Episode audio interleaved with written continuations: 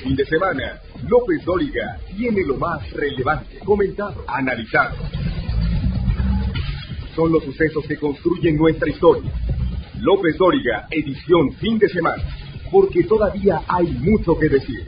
Muy buenas tardes, tengan ustedes muy buenas tardes. Son las 3 de la tarde en punto, pero en punto tiempo del centro de México. Yo soy Joaquín López Dóriga, transmitiendo para usted como todos los días desde la Ciudad de México, para toda la República, a través de 95 estaciones de radio en todo el país y a través de otras 30 estaciones de radio en Estados Unidos para todos nuestros paisanos. Y hoy, hoy es sábado 19 de noviembre de este año de 2022 y vamos a recuperar algo de lo más importante que ocurrió esta semana en México y en el resto del mundo. La marcha del domingo, sí, la marcha del domingo pasado para defender la democracia y defender al INE.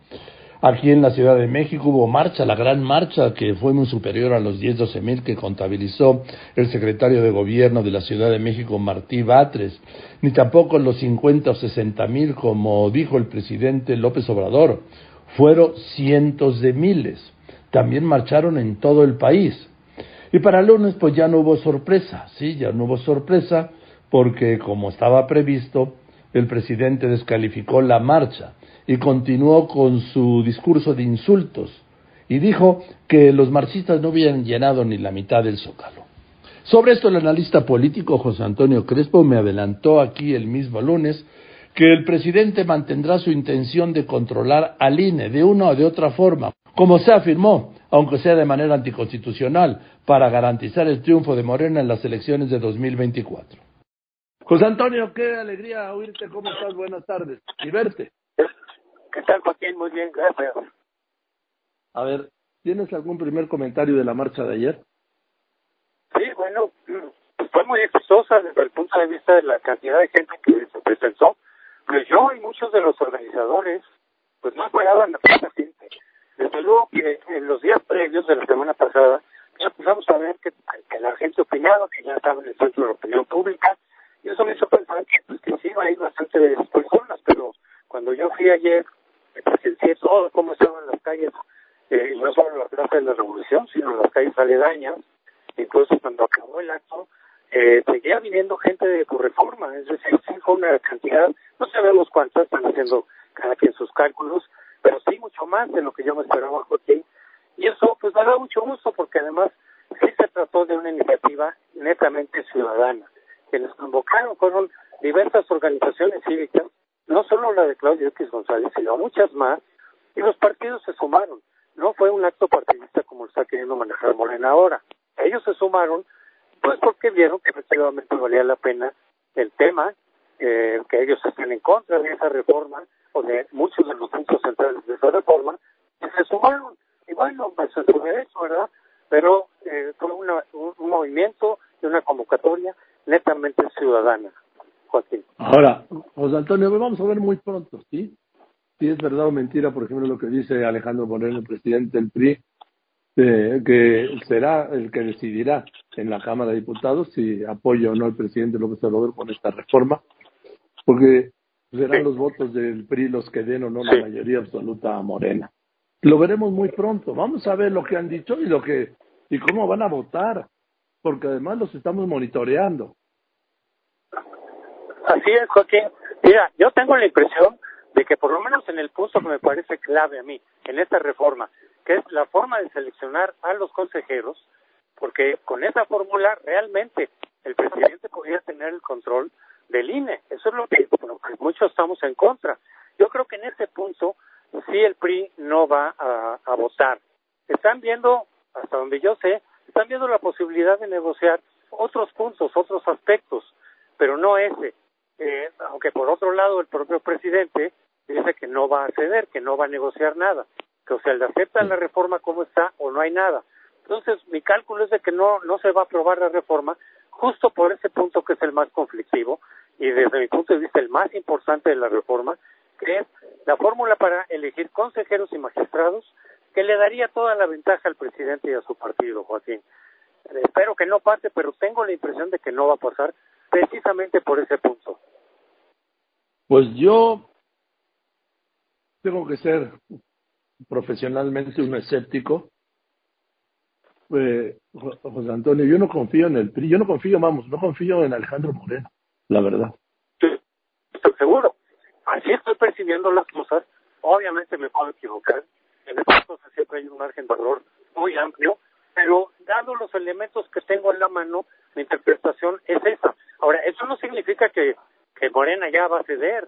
No, tienen todavía muchos canales para tratar de lograr ese control. Por ejemplo, pueden pasar lo que quieren esa misma fórmula, si no pasa por la vía constitucional, suponiendo que efectivamente el PRI no respalde esa iniciativa, lo pueden hacer por, por ley secundaria y aunque sea anticonstitucional, le pueden intentar hacer como lo hicieron con la ley eléctrica, que cuatro de los once ministros de la Corte avalen ese cambio y entonces ya la van a tener, aunque el PRI no votara a favor, de todas maneras van a tener esa posibilidad. Y si no, de todas maneras van a intentar controlar a los nuevos cuatro consejeros que el año que viene se tienen que cambiar, entre ellos el presidente del Consejo del eh, eh, van a tratar de sí. tienen la mayoría en la Cámara Baja y ellos pueden nombrar a la mayoría de los siete miembros del comité técnico, que son los que a su vez filtran las primeras eh, candidaturas de los consejeros. O sea, ellos van a seguir intentando controlar el INE. Si se echa para atrás y no se aprueba la reforma constitucional, de cualquier manera van a seguir intentándolo por uno u otro lado. ¿Lo van a conseguir? No lo sé, pero lo van a seguir intentando sin duda alguna. Ahí sí, te doy la razón, va a seguir intentando controlar al INE por una forma o la otra, como puedan. Ahora, eh, José, doctor Crespo, estoy hablando con el doctor José Antonio Crespo. tenemos que recordar que no se puede hacer ninguna modificación uh, electoral un año antes de las elecciones, ¿no? ¿Es correcto? Así es. Sí, ahí, o sea, que, que lo que quieran hacer lo tienen que hacer antes de junio próximo. Sí, desde luego. Pues mira, tienen el tiempo suficiente. Si no se aprueba, se supone que de aquí a fin de año se somete a la reforma constitucional. Echa para atrás, tienen los primeros meses del año que viene para hacer en la ley secundaria, cambios en la ley secundaria. Y ahí no necesitan negociar con nadie, ellos tienen la mayoría absoluta. Entonces pueden cambiar la ley y esperar a que la Corte diga si pasa o no pasa. Ahí estaría la clave. En ese caso, en ese escenario, la clave estaría en la Corte. Pero ya hemos visto, como con la ley eléctrica, que bastan cuatro ministros, que muchos de ellos ya los puso López Obrador, ya les rinden a lo que él dice. Cuatro de once. Con eso basta para que esa ley secundaria, aunque fuera abiertamente constitucional, pudiera validarse. Así están las cosas, eh, Joaquín. Eh, ¿Qué opinas de las descalificaciones del presidente hoy? A mí no me sorprendieron porque van en línea de los insultos de la semana pasada, ¿no? Sí, no, yo creo que lo que refleja tanta importancia que le ha dado, tanta ira que le ha provocado esta, esta marcha, es porque eh, para él es importantísimo la reforma y sobre todo el punto que estamos señalando, el de poder controlar a los consejeros y en particular al presidente del INE, porque eso le puede garantizar el triunfo de Morena en el 2024. No es que no tengan probabilidades de ganar por la buena, digamos. Claro que las tienen, pero no tienen garantía. Depende de lo que pase de aquí a dos años, depende de lo que haga la oposición, podrían perder. Yo no, descarto tampoco ese escenario. No lo veo fácil, pero ellos quieren la garantía. Por eso es tan importante para López Obrador, por eso se enoja tanto cuando se le critica, cuando se le eh, cuestiona la reforma y no tienen muchos eh, elementos técnicos para defenderlos. Entonces, ¿qué queda? Pues la descalificación, el insulto, el decir que la marcha era en realidad pues para seguir corrompiéndose, de ahí, y ahí metió a todos los ciudadanos que fueron, no nomás a los convocantes, eh, y decir que, que, van en contra del pueblo y que son nada que ver con la reforma electoral, pero porque es fundamental para él controlar al INE, para a su vez garantizar el triunfo de Morena en 2024, Joaquín, porque lo peor que le puede pasar políticamente a López Obrador es que pierda Morena en 2024. Entonces va a hacer todo lo posible para que eso no ocurra. Y, un, y una estrategia clave es controlar al INE. Por eso le da tanta importancia. Y sobre todo también estamos hablando del Congreso, ¿no?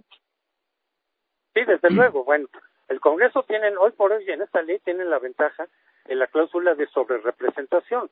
Hay que recordar que ni en el 2018 ni el año pasado eh, Morena obtuvo la mayoría absoluta de votos, ¿eh? Ni con la coalición, ni Morena sumado con sus eh, es que rémoras, como les dices, y como lo son, este, no consiguió la mayoría absoluta, pero la cláusula de sobrerepresentación que está todavía en la ley electoral les dio una mayoría absoluta e incluso, de otra manera, lograron la mayoría calificada en la primera parte en la legislatura pasada.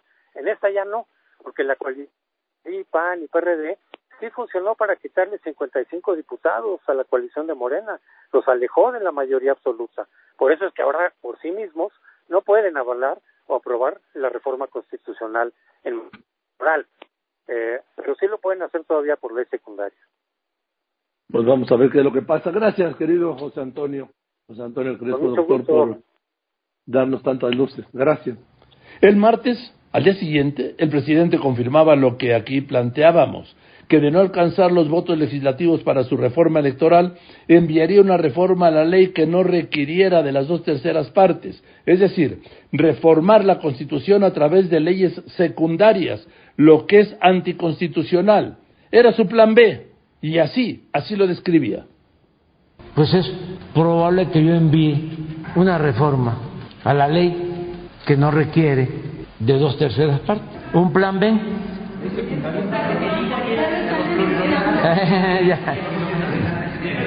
este, imagínense cuántas notas van a ver el día primero. es posible eh, que sin violar la Constitución, se pueda proponer en una ley o en una reforma a la ley electoral de que se elijan a los consejeros y magistrados del Tribunal Electoral, del INE y del Tribunal Electoral, que sea posible que no haya plurinominales, que en vez de 500 sean 300, ver si existe, de acuerdo a lo que establece la Constitución, la posibilidad de hacer una reforma. Entonces, todo aquello que se pueda hacer sin violar la Constitución. Y el miércoles el presidente anunciaba que encabezaría el domingo 27 de noviembre una marcha, una marcha del Ángel de la Independencia al Zócalo para celebrar sus primeros cuatro años de gobierno, pero también para demostrar que él sí llena la plaza.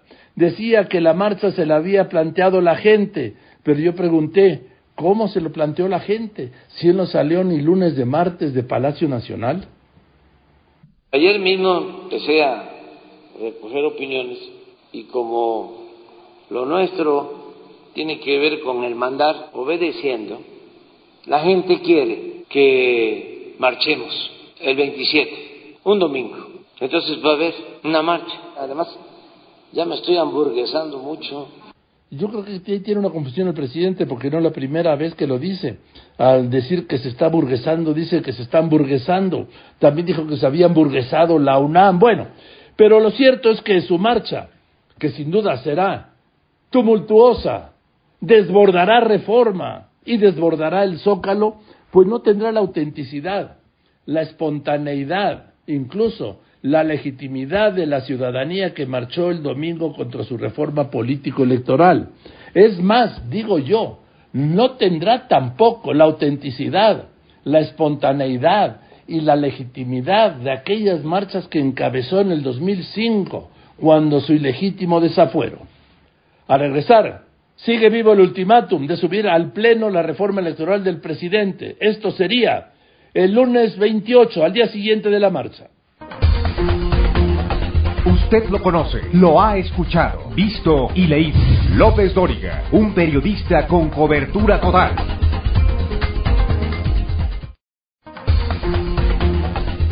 En Facebook, Joaquín está en facebook.com diagonal Joaquín López Dóriga.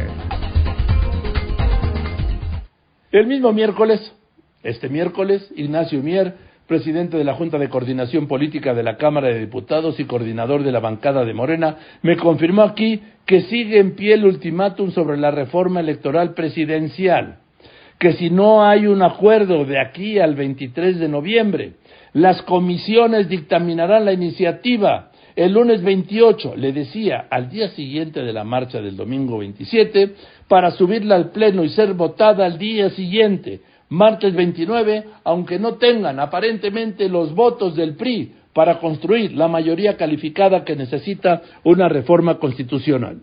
Pues en pleno tema, Ignacio, gracias, buenas tardes por contestarme. No, hombre, al contrario, siempre con gusto y el, este, el agradecimiento mío de poder entrar en contacto con tu amplio auditorio, Joaquín. Gracias, gracias, diputado Mier. Eh, estamos en el tema, en el tema de la reforma electoral del presidente López Obrador, que tú compartirás que una ley secundaria no puede modificar una norma constitucional, ¿no? Así es, no, de ninguna manera.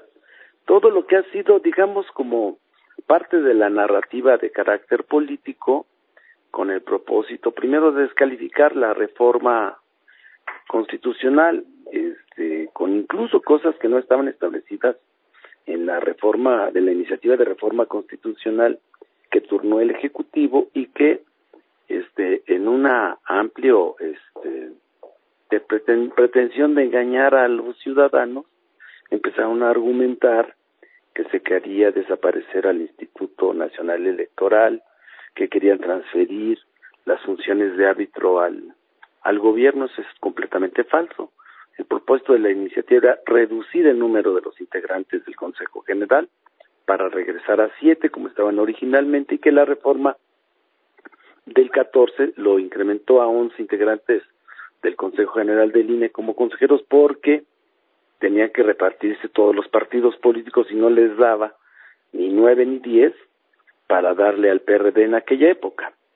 Entonces, nosotros lo único que pretendíamos es la reforma reducir a siete y que el proceso de elección no quedara en manos de la partidocracia y de las de los acuerdos o las concesiones o concertaciones que llegaban los propios partidos políticos en la Cámara de, de Diputados y que fueran esto yo los lo ciudadanos los que eligieran.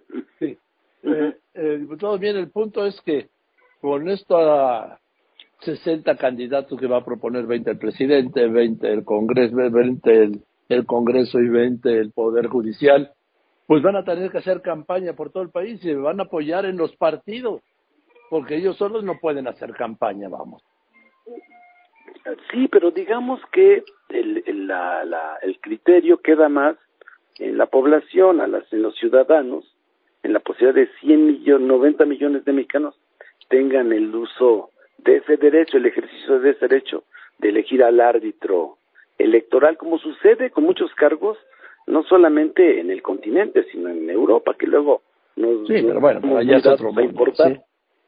Sí, a importar Pero- unas cosas sí y otras no. Bueno, Entonces, eso hoy- es lo que ellos anuncian que votarán en contra y nosotros decimos, bueno, está bien, que cada quien asuma su responsabilidad y que este vote en conciencia y que los mexicanos sean los que decidan eh, cuál fue eh, lo- la decisión que ellos tomaron. Bueno, eso, vamos, el, el Congreso nunca ha tenido un rostro para, para cobrarle nada, vamos, el único poder, tú lo sabes, que tiene que se deposita en una sola persona, que es el presidente de la República, es el poder ejecutivo.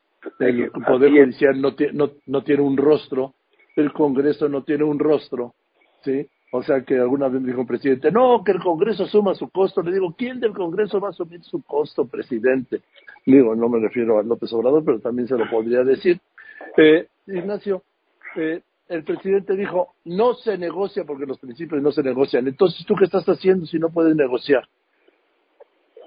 Lo que nosotros quisimos fue persuadir, convencer, interiorizar, y incluso yo les decía a ellos, y te lo voy a decir con toda honestidad, la propuesta de, de que hace la, el Ejecutivo Federal fortalece la representación pura, fortalece a los otros partidos, porque Morena en este momento está sobre representado, tú lo recordarás bien, la Sí, claro, sí, sí. Morena tiene 9% de sobrerepresentación. La representación popular no corresponde al voto de los ciudadanos. Y, y lo digo con toda honestidad, pero es la ley vigente.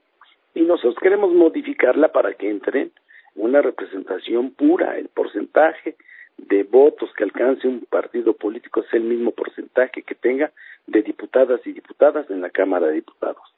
que no sean 500, que sean 400 o 300. Pero ahí pones en jaque a las dirigencias de los partidos, porque difícilmente encontrarás entre las dirigencias de los partidos a uno que quiere ir a hacer campaña, recorrer su distrito, su estado, y que los, los ciudadanos voten por ellos. Entonces pones en riesgo a la partidoclasia, la, la nomenclatura de los partidos políticos. Y por eso también están... Yo, yo lo veo al revés, eh, Yo veo al revés que como va a ser por listas, o sea, ya todos van a ser pluris, pues, para hablarlo de algún modo. Se acaban los uninominales. fíjate que hay otra, otra cuestión. Porque ah, sabes que te, apunto esto, te apunto esto, que van a ser más fuertes a los partidos porque los partidos van a hacer las listas de sus diputados, como los hacen siempre. No, mira, esto era la lista, como viene en la iniciativa, es cada partido político postula sus 15, en caso de Puebla, 15 distritos, cada partido anota sus 15 candidatos, como lo hacen actualmente. Sí. Pero los ciudadanos van a ir a votar y los 15 más votados, independientemente del partido al cual pertenezcan, son los que forman parte de la representación del Estado de Puebla pura. Hay distritos en los que, en el caso de Puebla Capital, que un partido, un candidato tuvo 75 mil votos y gana, y el que tuvo 73 mil no puede tener lugar porque perdió en su distrito. Y hay distritos que con 29 mil o 40 mil votos entra el candidato ganador. Acá serían todos los más votados en el estado de Puebla. A ver. Independientemente del partido, serían los 15 diputados que entrarían. Yo tenía la impresión de que iban a hacer eh, cada partido su lista, Puebla sí, el PRI 15, el Morena 15, cada partido 15, y la gente iba a votar por los partidos, y los más votados de cada, los más votados serían los que entrarían.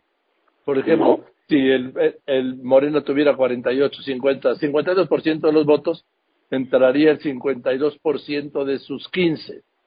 ¿No es así? No, entrarían los 15 más votados. Y podrían votar, pues, si fuera Joaquín López Doria, uno de los 15 candidatos en Puebla, podrían votar lo mismo en Acatlán de Osorio que en Zacatlán o que en Puebla por Joaquín. Y e Ignacio Mier iría en el segundo, también en la lista.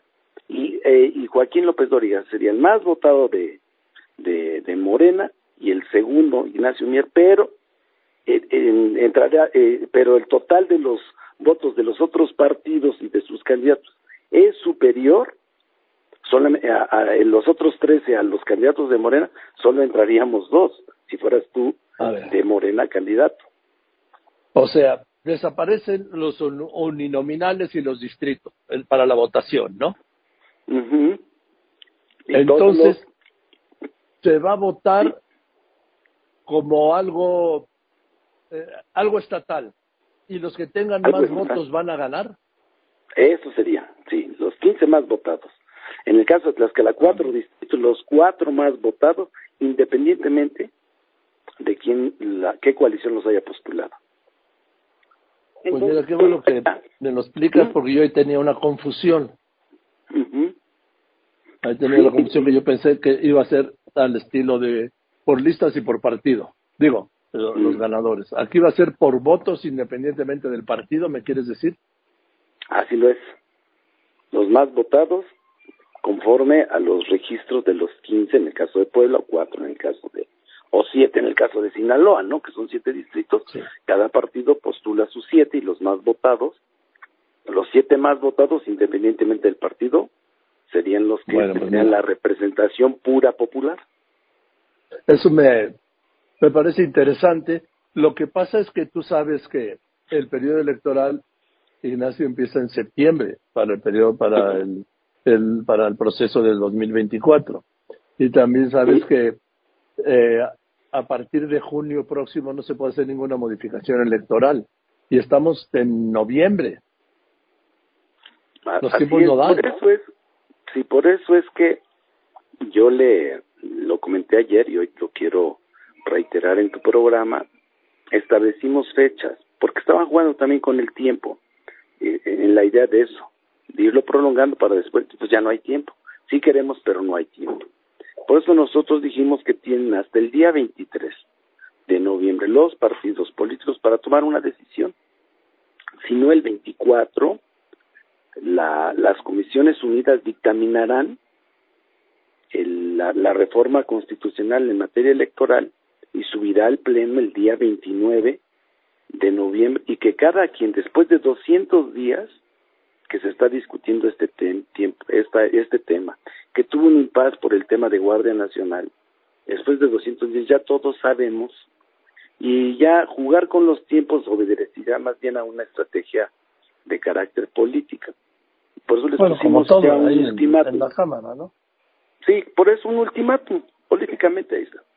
Tiene que circular el dictamen el 24 el 28-29 sesiona la comisión y el 29 la Cámara estará discutiendo y cada grupo parlamentario, cada coalición deberá estar asumiendo frente a los mexicanos la decisión que tome. O sea, a ver, Ignacio Mier, presidente de la Junta de Coordinación Política de la Cámara de Diputados. El ultimátum es que si no hay acuerdo el 23, las, las comisiones van a dictaminar la iniciativa del presidente para discutirla, para subirla al pleno el 28 o el 29? El 29, 28 el 29. en comisiones y 29 al pleno. Bien, 28 comisiones, 29 pleno. Y la iniciativa que del presidente, que obviamente van a aprobar, aprobar, aprobar en comisiones sin tocarle una coma, porque así lo ha dicho él, este, es, incluye vía las leyes secundarias reformar la constitución o de plano no todavía no habla de leyes secundarias, sino es hacer esta modificación constitucional? Solamente la reforma constitucional no es exclusivamente la del titular, la del presidente de la República, sino también otras 53 iniciativas de reforma constitucional que han presentado diversas diputadas. Sí, pero vamos, pero el presidente ya dijo, Nacho Mier, que eh, es la iniciativa la suya y no está sujeta a negociación. O sea, que será su iniciativa pero a lo que me refiero Esa es... adelantada es con las propuestas de los otros. Sí, así es. Bueno. Entonces la iniciativa es de reforma constitucional, punto. Punto. Sí. Y, y para lo que no tiene la mayoría calificada, por lo menos no hasta ahora. No, no hasta ahora, pero es un asunto de consistencia y de congruencia política. Lo hemos venido bueno. haciendo. Imagínate cómo nos veríamos de estar retirándola y de dar marcha atrás. Yo creo que nos dibujamos y volvemos a la práctica tradicional de que nos convertimos en un movimiento descafeinado o descolorido y queremos que el, que los colores de nuestra coalición se reafirmen, no se diluyan. Entonces, eh, se va a mandar esta, se va a subir al pleno esta iniciativa de reforma constitucional, sabiendo que no tiene la mayoría calificada, que de no tenerla será rechazada y luego, Nacho, Nacho Mier. Y luego estamos construyendo, ahora mismo, bueno, hoy mismo por la mañana tuvimos una larga sesión y el día de ayer para empezar a preparar la reforma a las leyes secundarias que no violenten el marco constitucional que las regula, sino ajustado estrictamente a lo que establece la Constitución, pero que nosotros consideramos es necesario este revisar las leyes secundarias, que son siete las que estarían involucradas. Sí. Bueno, Nacho, pues seguiremos hablando. Oye, ¿qué? ¿de qué has hablado con el presidente? Sé que han tenido varias reuniones. Sí, sí tuve la oportunidad de estar con él la, eh, la semana pasada en dos ocasiones. La, la primera fue una vez que se había votado en lo general el presupuesto de egresos que había propuesto el titular del Ejecutivo y que incluía a través de la Secretaría de Hacienda los, los presupuestos de todos los organismos constitucionalmente autónomos y de los otros dos poderes, incluido el nuestro, de que íbamos a someter a consideración varias reservas y ajustes a las propuestas originales de los órganos constitucionalmente autónomos del Poder Legislativo y del Poder Judicial para algo que era muy importante para nosotros, y te hablo con la, toda la honestidad, de este, Joaquín, como estoy obligado y es mi vocación, y tampoco ocultarlo. Ignacio Mier, Nacho Mier, muchas gracias por contestarme. Con el gusto de siempre. Muchísimas gracias a ti por la oportunidad. Un saludo a todos. Buenas tardes. Tras los anuncios, voy a recuperar el análisis de un especialista sobre el presupuesto de egresos del año que viene. López Dóriga Digital. Información en tiempo real. LópezDóriga.com.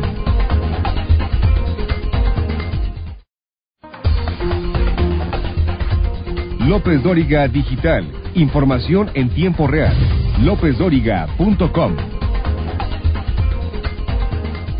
Al plantear que el presupuesto de egresos para el año que viene es de casi 9 billones de pesos, estamos hablando de casi 9 millones de millones de pesos y que será destinado preferencialmente a los programas sociales del presidente López Obrador y a sus obras emblemáticas, Carlos Hurtado, presidente del Centro de Estudios Económicos del Sector Privado, apuntó que estas obras prioritarias del presidente no tienen ninguna prueba hasta ahora de rentabilidad social, es decir, si son o no convenientes para la sociedad.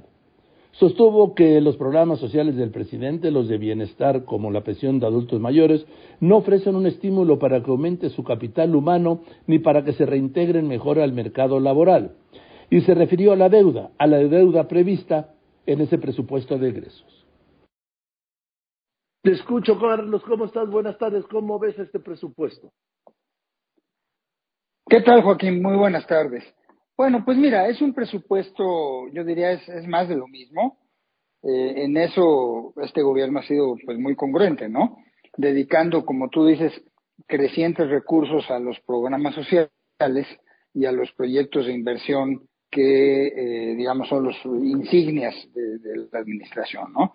Lo que más recursos se lleva, como decías tú, pues es la Secretaría de Bienestar, las funciones que tienen que ver con, con los eh, transferencias en efectivo que se hacen a la gente. Y también es importante mucho el, el crecimiento del presupuesto de, de, turismo, en donde viene el tren Maya. Digamos, eh, eso, eso es pues los gastos más representativos, yo diría, más allá de los normales, ¿no? Las nóminas de educación, de salud, etcétera, que caracterizan este presupuesto. Ahora, eh, lo del tren Maya me llama la atención que se le haya dado a turismo. ¿Por qué? Es porque depende de Fonatur el financiamiento, lo da directamente a Hacienda, lo da la Secretaría de la Defensa Nacional. ¿Cómo está acá? Eso, eso es Fonatur, es el, presupuesto de lo que hace Fonatur, es a través del turismo, del sector turismo. Así ha sido, ¿eh? todo el tiempo. Sí, pero vamos, el presupuesto es directo a la Secretaría de Turismo o directo a Fonatur. Mira, no lo sé, no, eso, esa, no tengo esa respuesta. Eh, por eso decía yo que defensivamente ante la pregunta esa es al sector turismo. No sé si directamente va primero a la Secretaría de Turismo y de ahí se transfiere a Fonatur o no. En todo caso, pues Fonatur es una dependencia de turismo, ¿no? Sí, iría directamente a Fonatur. Ahora, el, el tema del... Hay una inclinación, obviamente, en el presupuesto para los eh, llamadas obras referenciales, ¿no? Del presidente López Obrador, el tren Maya que ya mencionaste, pero también la refinería de Dos Bocas y por supuesto y por supuesto lo que queda pendiente del aeropuerto de Laifa y del tren Transísmico. Sí, bueno, mira, ahí, ahí, esto ha sido nuevamente, ¿no? Ahora hay menos recursos que, que antes, que en otros años para el aeropuerto y también para la refinería, por cierto. Pero este, el punto que, que es preocupante y que nosotros señalamos muchas veces esto, es que estos proyectos sí son los proyectos insignia, son los proyectos de referencia, como tú dices, del gobierno, pero el el problema es que no tiene ninguna prueba de rentabilidad social. El presupuesto señala que los proyectos de inversión eh, públicos deben de salir de una cartera que está aprobada por la por la unidad de inversiones de la Secretaría de Hacienda, pero para, estar aprobados ahí tienen que tener algún análisis de costo-beneficio que demuestre su rentabilidad social. Esto es un tema técnico. Pero el punto es que eh, ninguno de estos que yo sepa, por lo menos yo no los he encontrado en ninguna parte, tienen esos análisis. Entonces, no sabemos si realmente son convenientes para la sociedad, pero eh, ha sido prioritarios para la administración. Eh, hay un marcado énfasis en los programas sociales del presidente, los programas llamados de bienestar. Así es. Así es, eh, Joaquín, eh, mucho, eh, digamos, marcadísimo énfasis es lo que más crece en, la Secretaría de Bienestar. Dentro de ello, lo más importante es la pensión para adultos mayores, pero es una colección larga de, transferencias. Ahí, nuestra, o de programas sociales, ahí la preocupación del centro es que estos programas sociales eh, a diferencia de los de administraciones pasadas, carecen de incentivos para la movilidad social. Es decir, son transferencias así nada más, sin ninguna condición.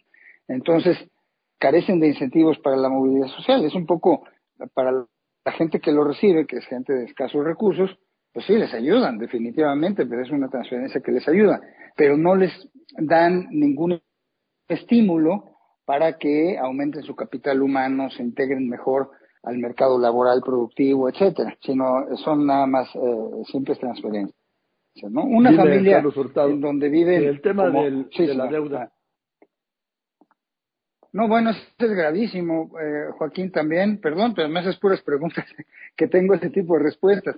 De acuerdo a las proyecciones que están en el presupuesto que se aprobó, la deuda en, eh, para fines de 2023 será 47% mayor que en 2018.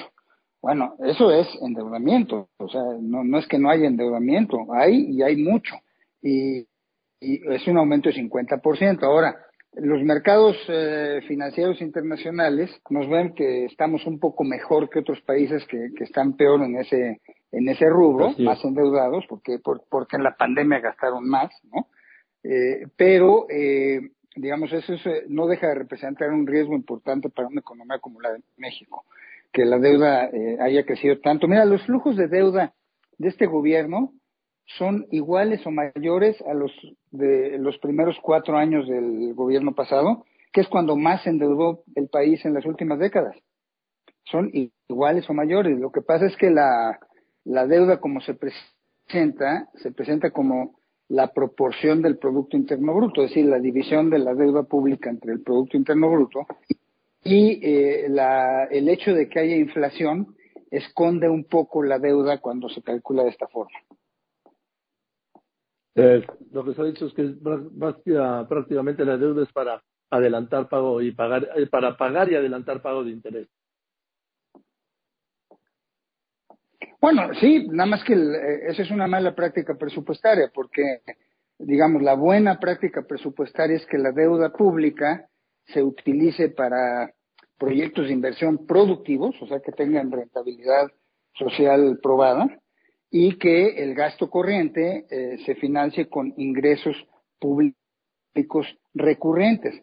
Y el servicio de la deuda es un gasto corriente, es decir, no, no, no genera riqueza hacia futuro, ¿no? Es igual que pagar un sueldo o que pagar una renta. En fin, Carlos, pues mando un abrazo y gracias por contestarme. Estés muy bien. No, muchas gracias a ti por la llamada, Joaquín, y un saludo muy afectuoso. ¿eh? Qué bueno que, fuiste solo a la manifestación. Yo, no, yo fui con mi novia, pero eh, también fui, vaya, fuimos solos y nos encontramos a muchos amigos. Bien, yo soy reportero, los reporteros andamos solos. Gracias, Carlos Hurtado, presidente de luego. estudios económicos del sector privado.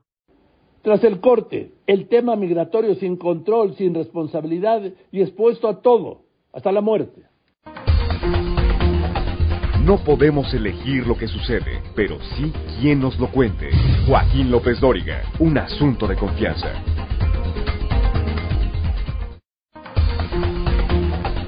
Usted lo conoce, lo ha escuchado, visto y leído. López Dóriga, un periodista con cobertura total. Años atrás le documentaba a usted, hace muchos años, la dura travesía le descubrí de los migrantes en el lomo de la bestia, el tren desde el sur hasta el norte de México para cumplir con el sueño americano.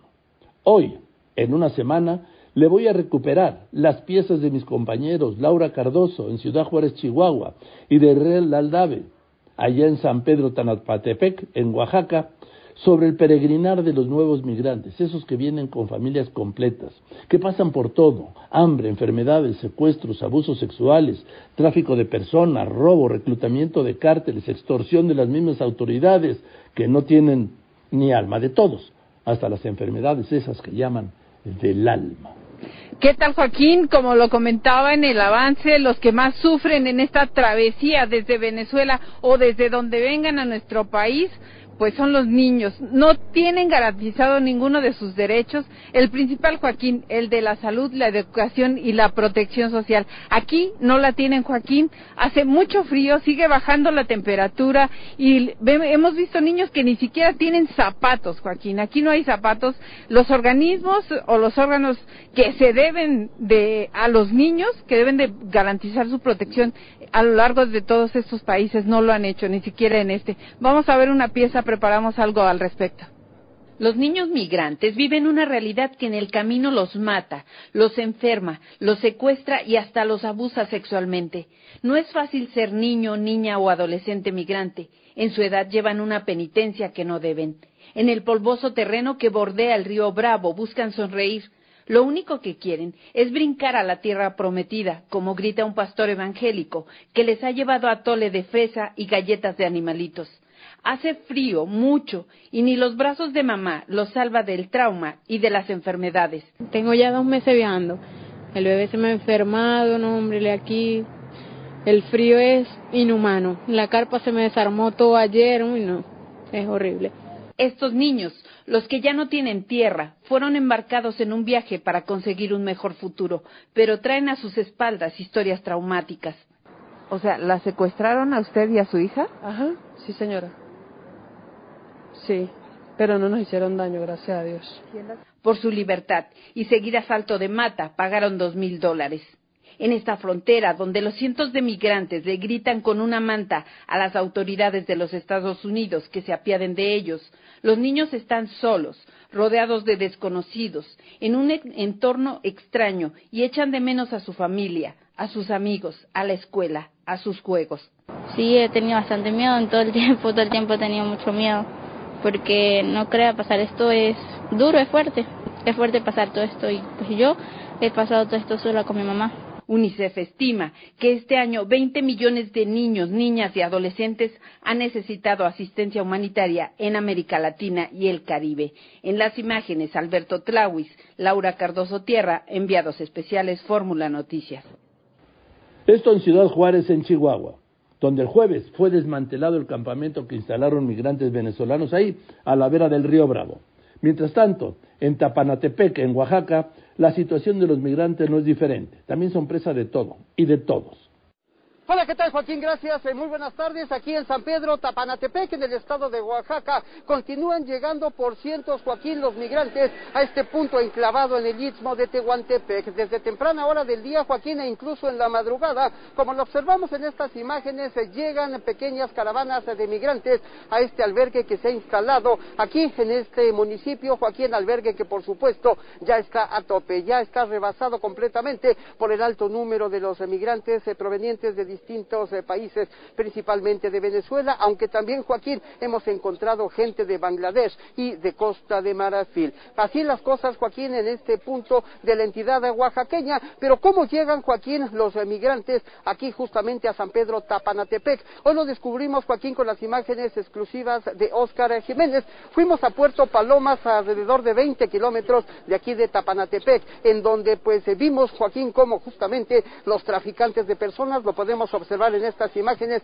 usan lanchas que trasladan a los migrantes de Chiapas a este punto de Oaxaca, Puerto Palomas, una vez que llegan a este puerto, pues los eh, resguardan por unos cuantos minutos en una casa de seguridad, estas que vemos en las imágenes, casa de seguridad en obra negra. Sale una motocicleta Joaquina para peinar la zona, percatarse de que no hay presencia de los efectivos de las autoridades, en este caso de migración o de la Guardia Nacional. Posteriormente, Joaquina lo suben a bordo de estas motocicletas con todo el riesgo que ello conlleva hasta cuatro personas son llevadas en estas motocicletas por veredas, Joaquín, como lo observamos en estas imágenes, justamente para poder burlar los retenes instalados por la Guardia Nacional y el Instituto Nacional de Inmigración y finalmente poder llegar aquí justamente a San Pedro Tapanatepec. Esta no es el único riesgo que tienen que correr los migrantes aquí en este punto. Justamente, Joaquín, también pudimos observar hace unos cuantos minutos, pues estos migrantes que no esperan, se desesperan porque no se les entrega este documento con el cual pueden transitar libremente por el territorio nacional, con el que buscan llegar justamente a la frontera norte de México. Y ellos, pues, eh, no esperan, Joaquín, incluso empiezan a caminar por las veredas en medio de los matorrales. Y ahí, Joaquín, pues, eh, también podemos observar en estas imágenes como un caballerango que cuida esta propiedad eh, privada, pues se les acerca, Joaquín, y con un rifle les impide, les impide el paso. Posteriormente, Joaquín, hablamos justamente con este joven que nos enseñó incluso el arma con el cual intimida a los emigrantes y esto, esto fue lo que nos comentó Joaquín.